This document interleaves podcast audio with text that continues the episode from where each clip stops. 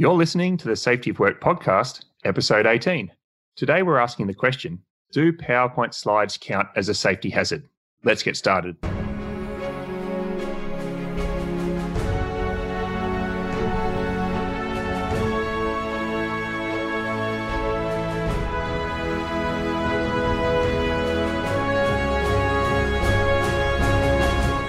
Hey, everybody. My name's David Provan, and I'm here with Drew Rae, and we're from the Safety Science Innovation Lab at Griffith University.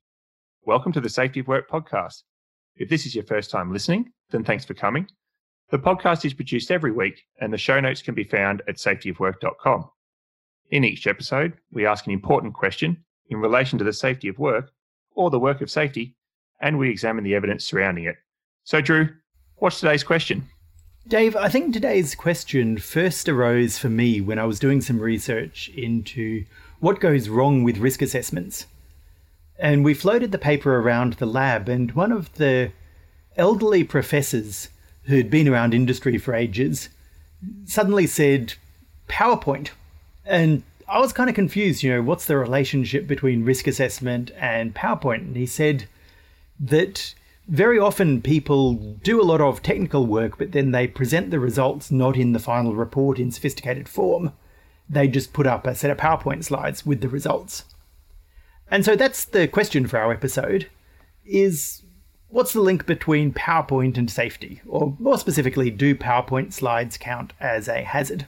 I guess we just need to be clear as a disclaimer up front that PowerPoint is itself a particular branded product from Microsoft, and we're not having a go at Microsoft in this episode because this problem dates back even before Microsoft existed. Uh, so we, I'm going to try to use the name, and I hope I don't forget, using the term view graph slides, just to be clear that it's not actually the particular format. It's just this idea of putting information onto uh, computer screens or projectors um, as electronic slides. David, I think you've got a few examples of where they've actually been directly mentioned in accident reports. Yeah, I um I think we mentioned this in an earlier episode, but um Sir Haddon Cave mentions it in his report into the Nimrod accident. And if you've heard him talk or heard any of his talks uh, since he produced that report, there's a quote I pulled out where he said, The ubiquitous use of PowerPoint should be discouraged. It can lead the audience to watch rather than to think. And so that's a little bit different, I think, uh, Drew, to how we sometimes think about PowerPoint slides as dumbing down information. He was talking about PowerPoint slides as, you know, not actually conveying understanding to an audience, um, just providing them with a pretty little slideshow. Yeah, so I think PowerPoints get mentions for both of those reasons. And it's going to be the audience reception of PowerPoints that we're going to particularly focus on in this episode. But yeah, just to give a little list before we go into that. They get mentioned for that other purpose in the Columbia accident investigation. Talk about doing sort of community presentation of risk information and controls, presenting information on PowerPoint. Uh, they get mentioned in, as you said, Dave, in the Haddon Cave report. I think they get a little bit of a mention in Deepwater Horizon in a couple of the investigation reports as well.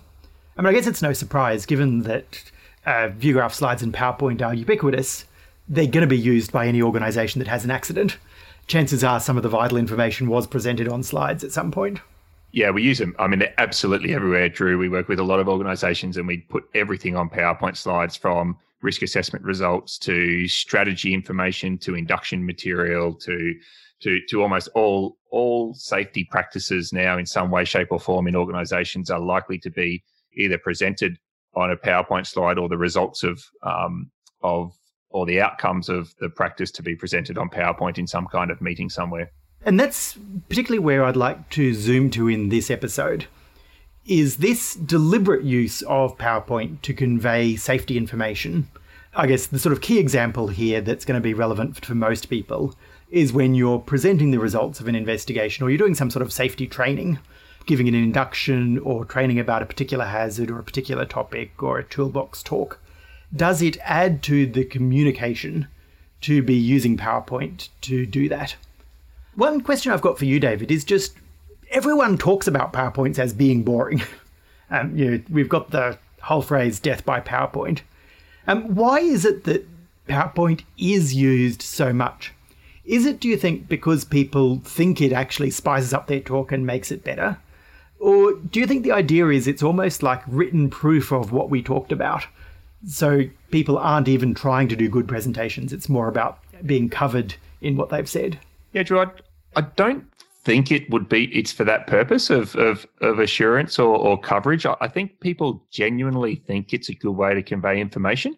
I think they we we even and, and myself until I sort of read through some of this, I thought, well, we've got these AV facilities and computers and screens. So nowadays in organizations, when we have a meeting or we need to do a presentation, I think we all believe that gathering our thoughts, putting them on slides, and then talking and and showing information on slides at the same time is kind of how you present. So I don't I don't think there's anything untoward about it other than modern day organizations think that it's a good way to convey information and present information. Okay, so let's make that then the epi- the real question for this episode because that's what the paper is going to directly speak to.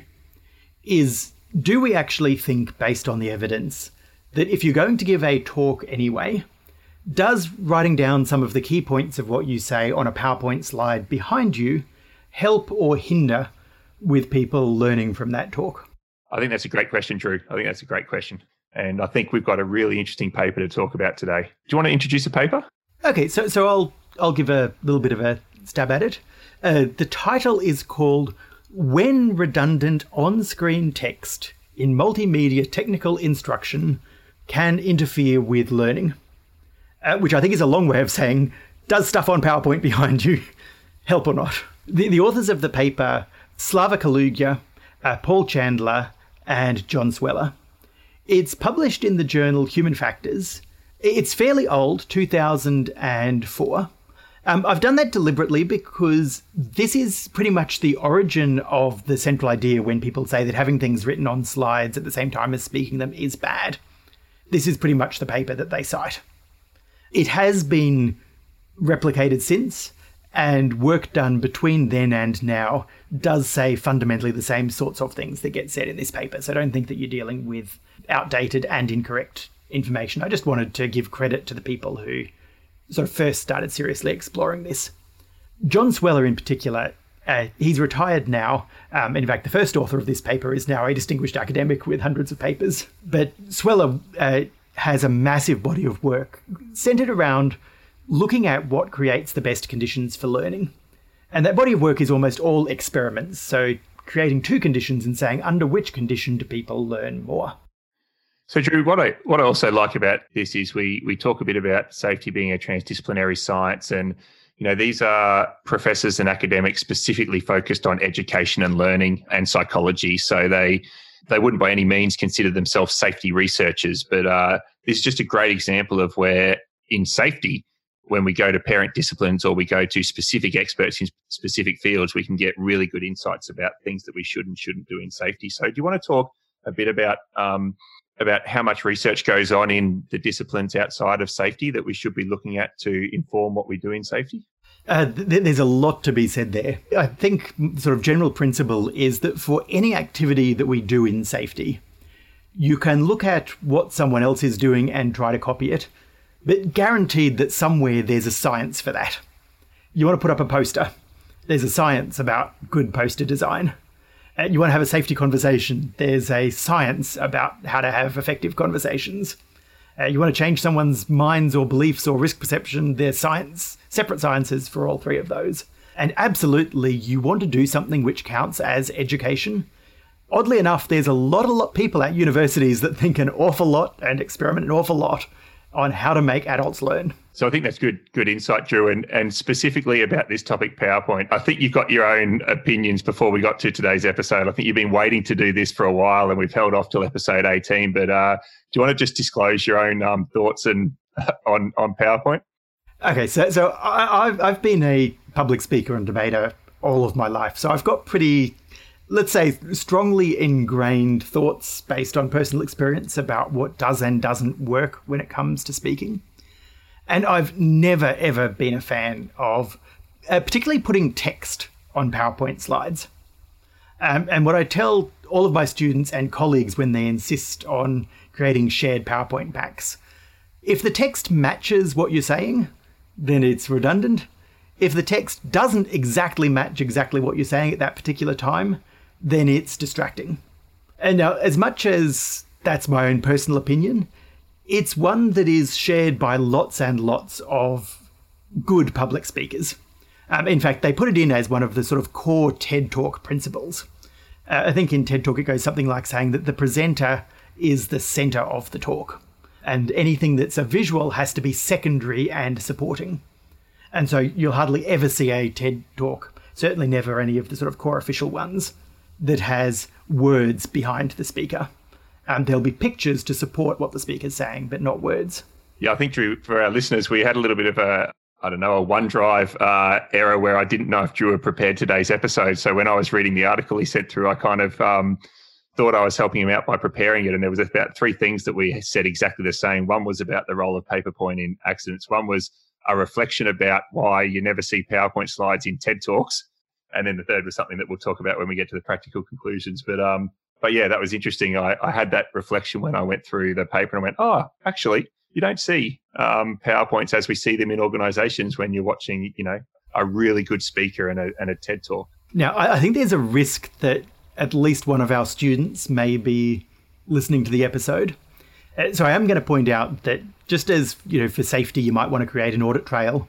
In teaching, there are purposes other than effectiveness for putting things on slides.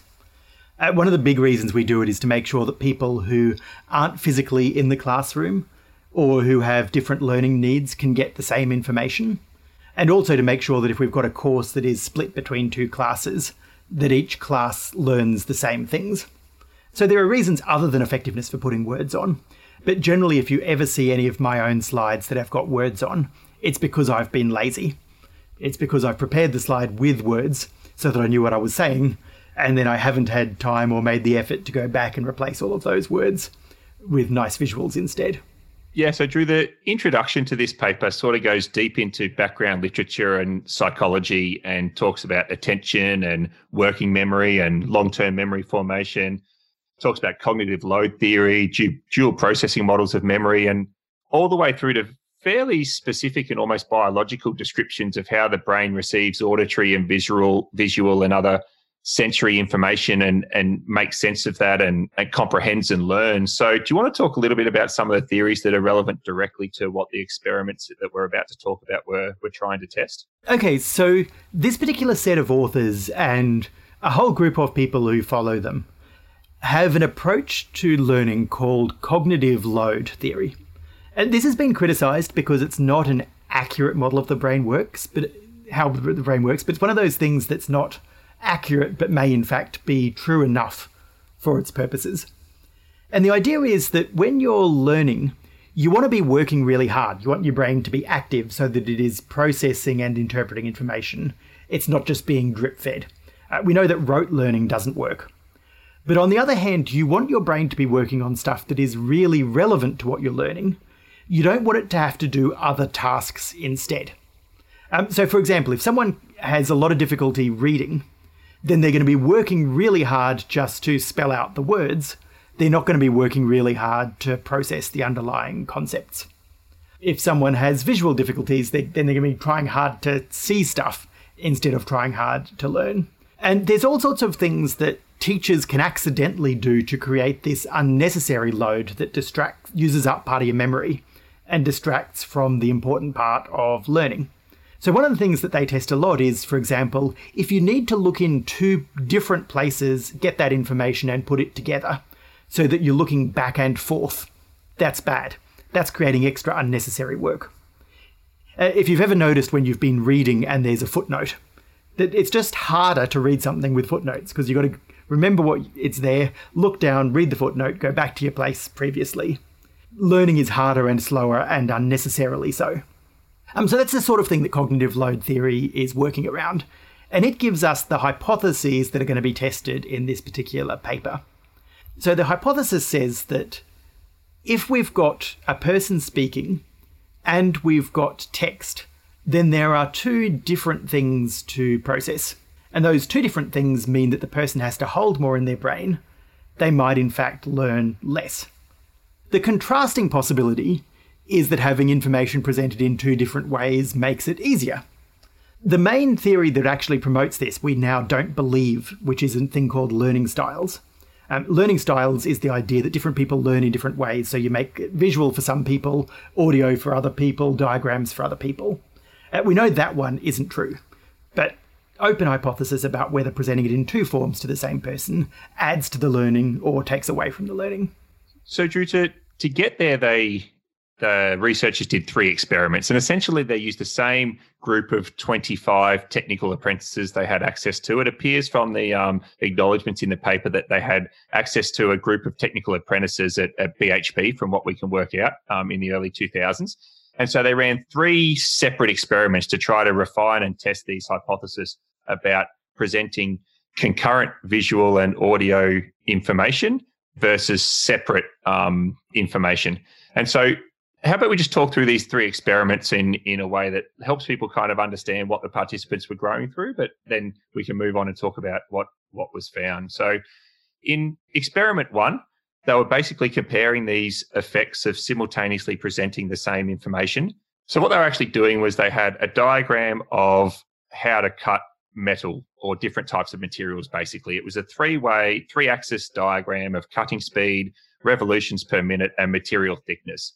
And then there was a spoken explanation over the top and a set of bullet point process steps on the slide beside the diagram. So people had to kind of look at the diagram and read the process for how to use the diagram and listen to a person speak about the process of how to use the diagram. So they did that all at the same time for one group.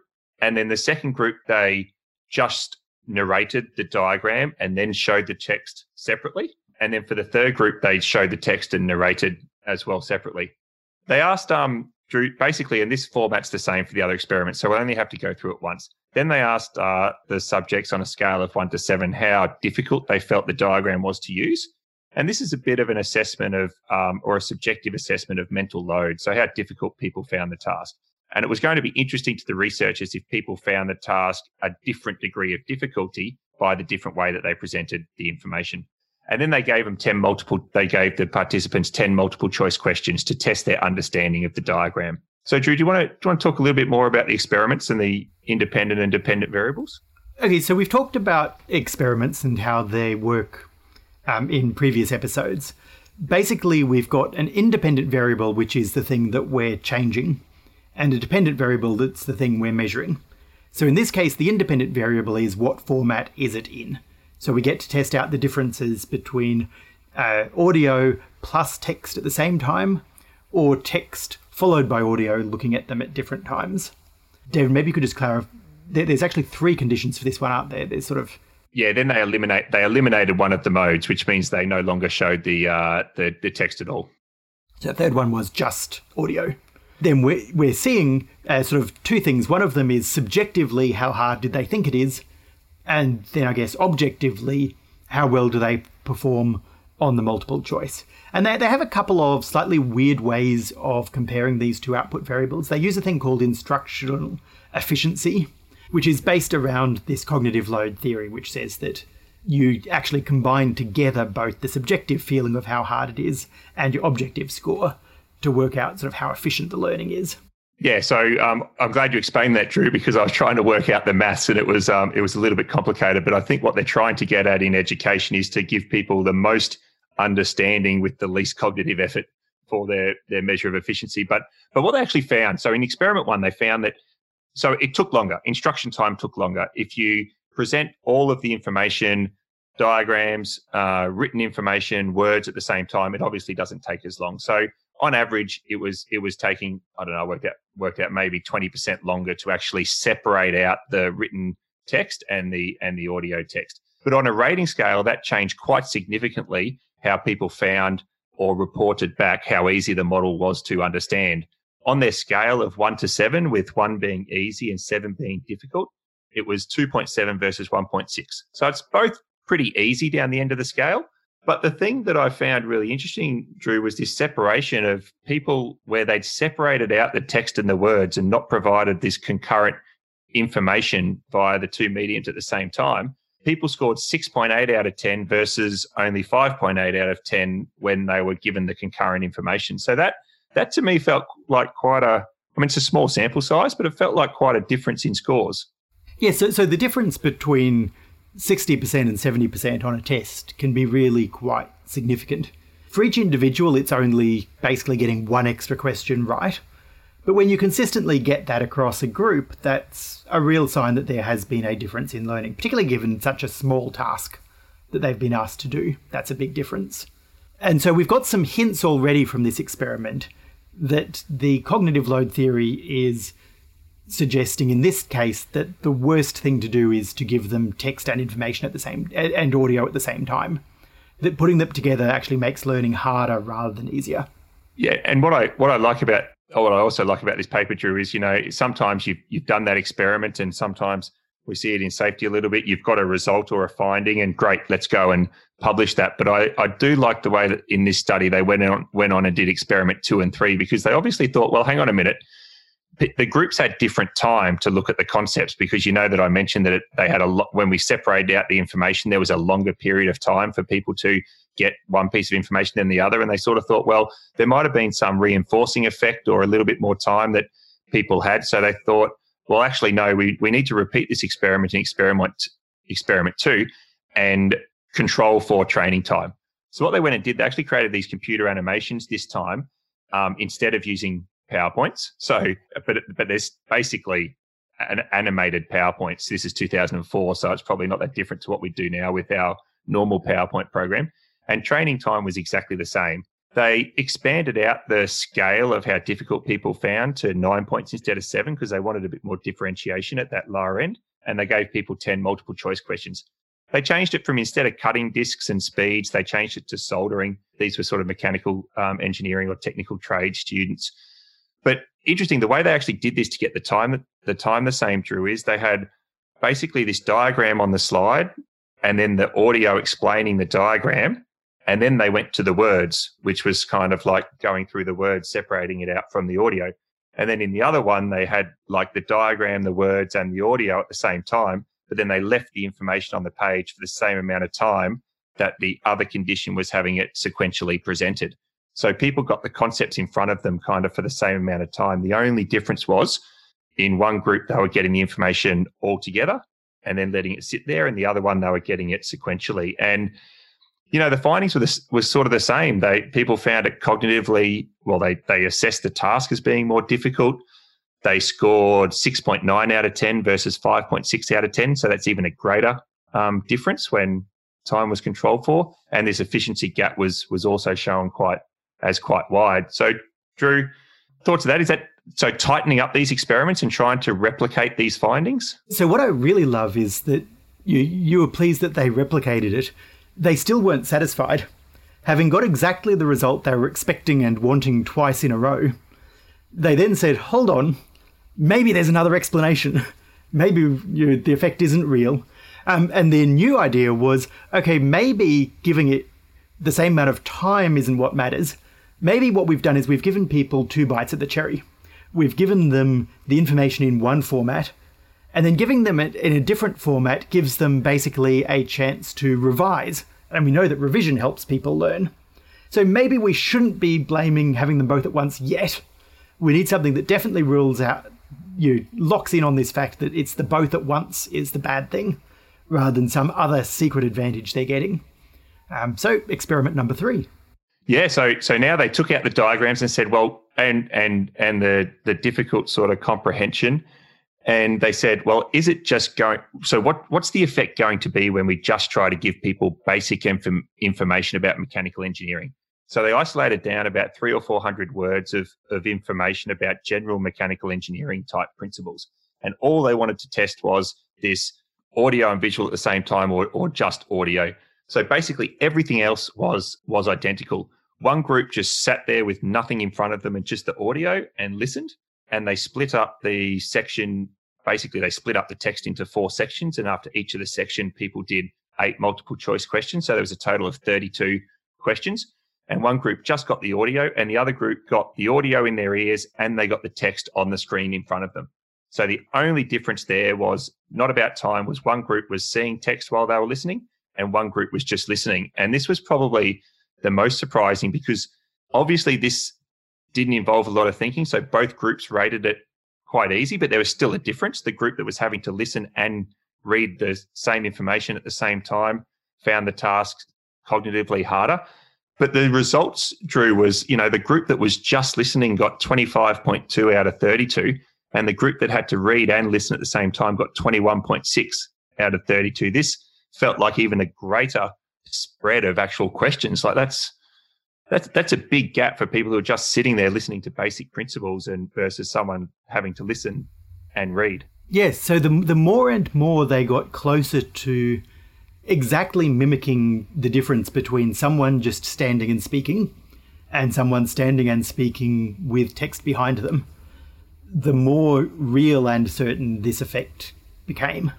So the only thing that's different here is that these are being done on computer screens in front of the participants. They're not being done with a live speaker. Um, there's a very good reason for that. To get a totally fair comparison, we need to have the speech happen exactly the same every time, and we just can't do that with a live person.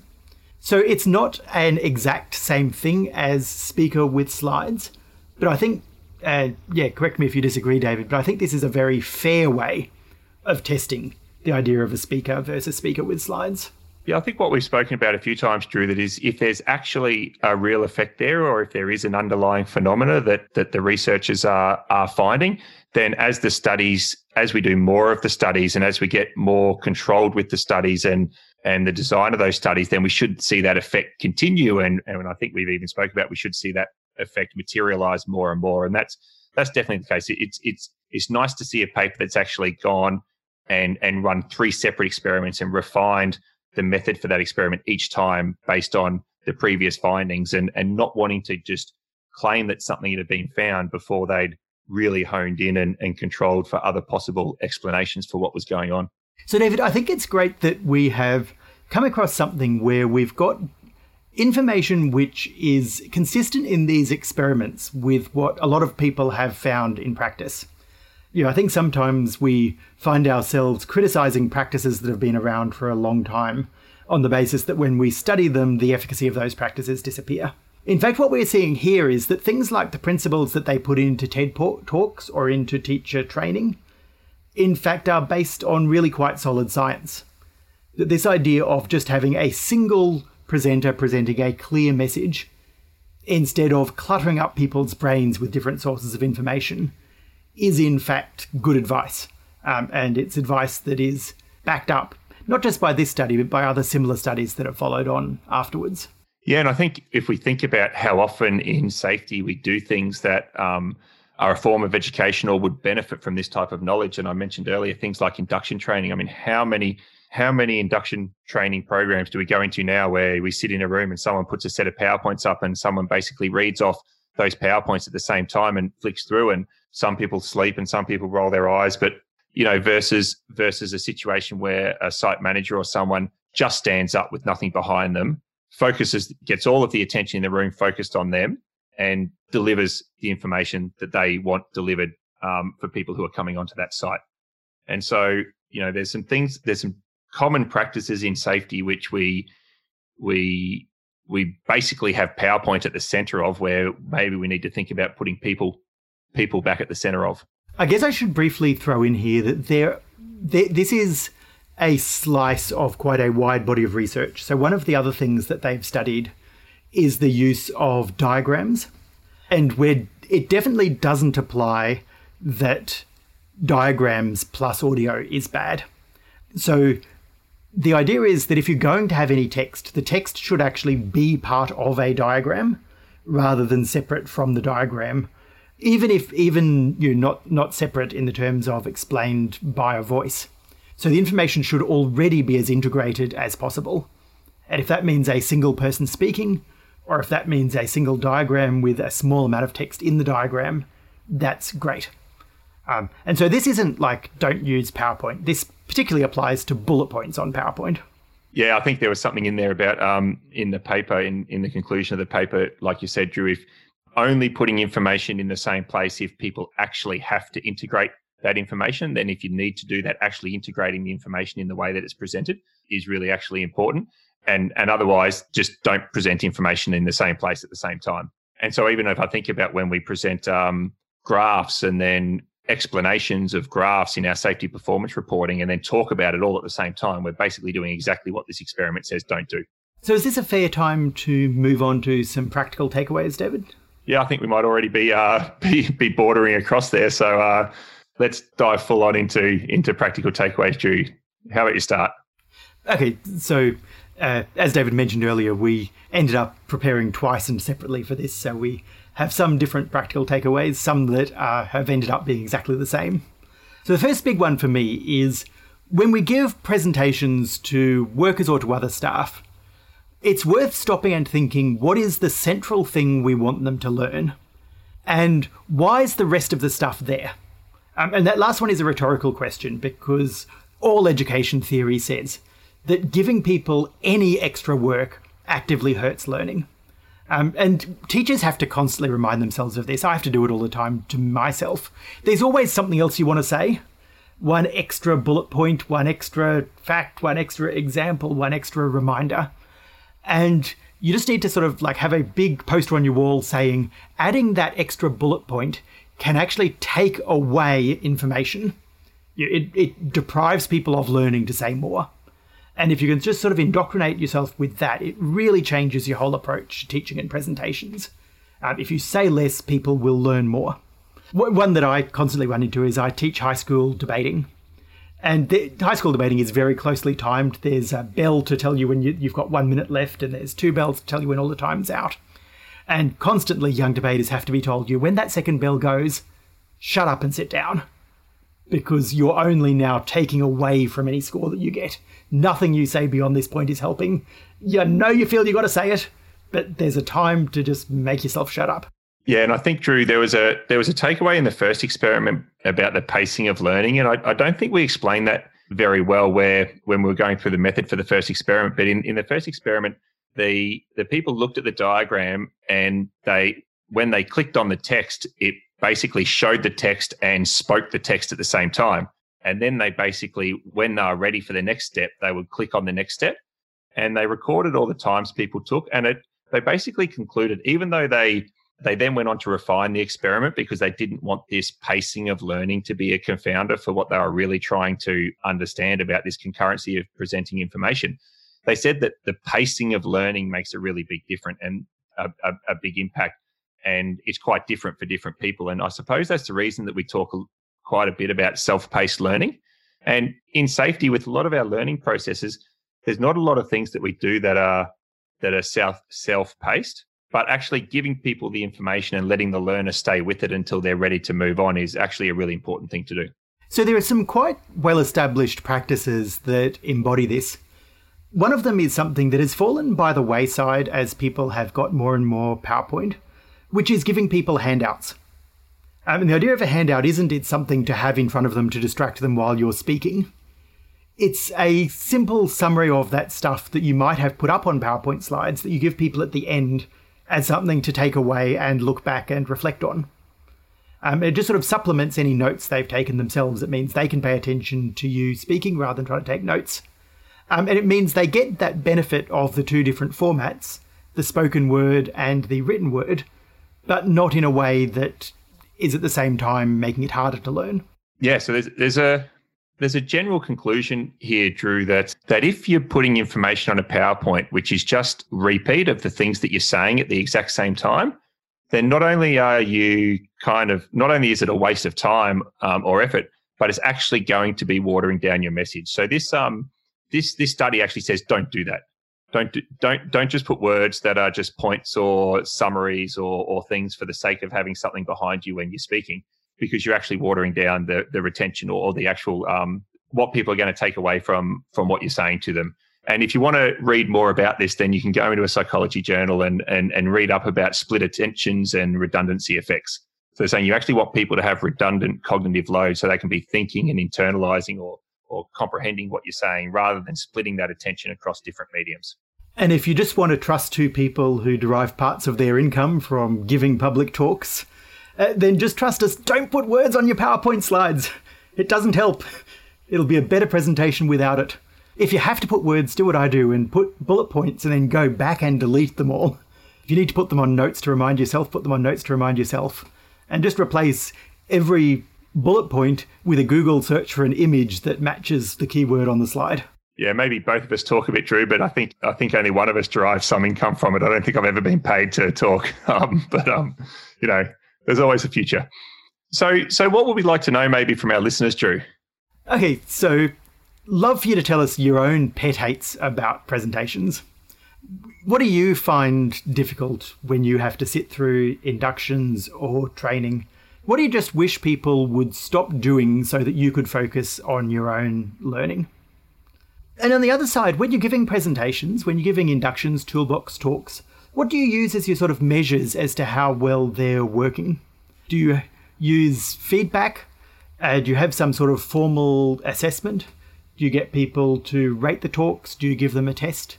I'm interested in what sort of methods people use. Mostly I'm interested because I've seen some pretty bad ones. I've seen lots of organizations that put in like a test at the end of the inductions. And I've seen that that actually gets applied by the person giving the induction, sitting there and telling them the answers. But I'm interested if there are some like good practices out there. So, Drew, this week we asked the question Do PowerPoint slides count as a safety hazard? And I guess we have to say, well, yes, they can. If uh, managing safety risk in your workplace involves conveying important information to people, and you put that information on a PowerPoint slide and speak it to people at the same time, then they are probably getting less of that information than they otherwise could if you just said it to them or if you just gave it to them to read. Is that a fair answer to that question? I think it's fair to say that if your control involves people holding information, then the text on that PowerPoint slide is directly weakening your control. So there we go. That's it for this week. We hope you found this episode thought provoking and ultimately useful in shaping the safety of work in your own organisation. Join in our discussion on this episode on LinkedIn um, at the Safety of Work group, or send any comments, questions, or ideas for future episodes to us at feedback at safetyofwork.com.